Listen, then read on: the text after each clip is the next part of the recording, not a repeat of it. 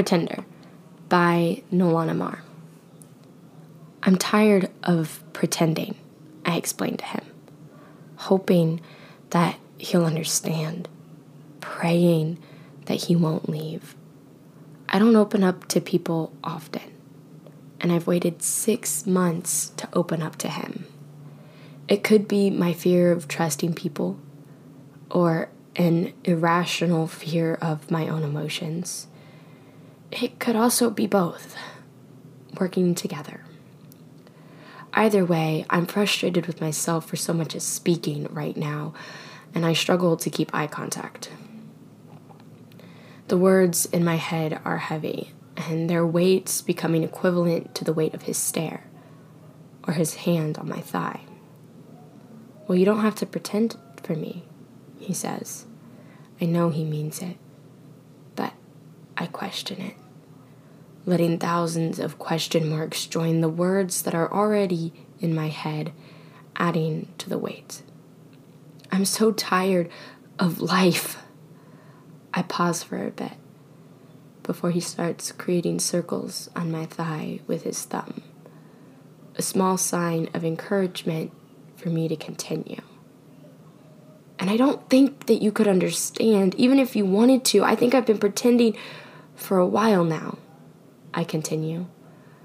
I don't even know who I am anymore. I don't even remember the last time I cried or had a genuine emotion. I mean, have I ever even cried in front of you? The circular motion on my thigh stops. I look at him, and he looks stunned, like a frozen moment in time. N- n- no? But what does that matter? His voice tenses. His hand leaves my thigh, and I know that he realizes just how much it does matter. You. You've never seen me cry. And I don't know how to not pretend, how to not push down my emotions. I don't know how to cry. My voice cracks as I finish that last sentence, and tears well up in my eyes, but I don't let them get any further. I blink them down and swallow the rock in my throat. He doesn't say anything. It makes the rock a little harder to swallow.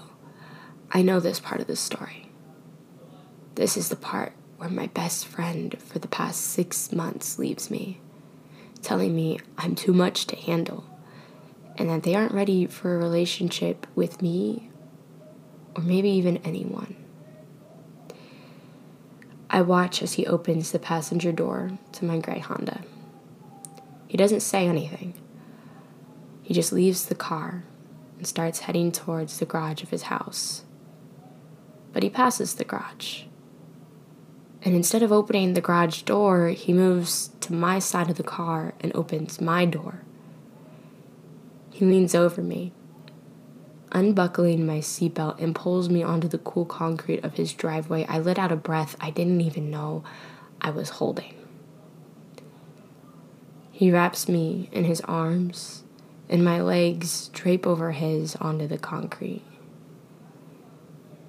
You can cry, Cameron he says. I'm not going anywhere. He whispers into the crook of my neck.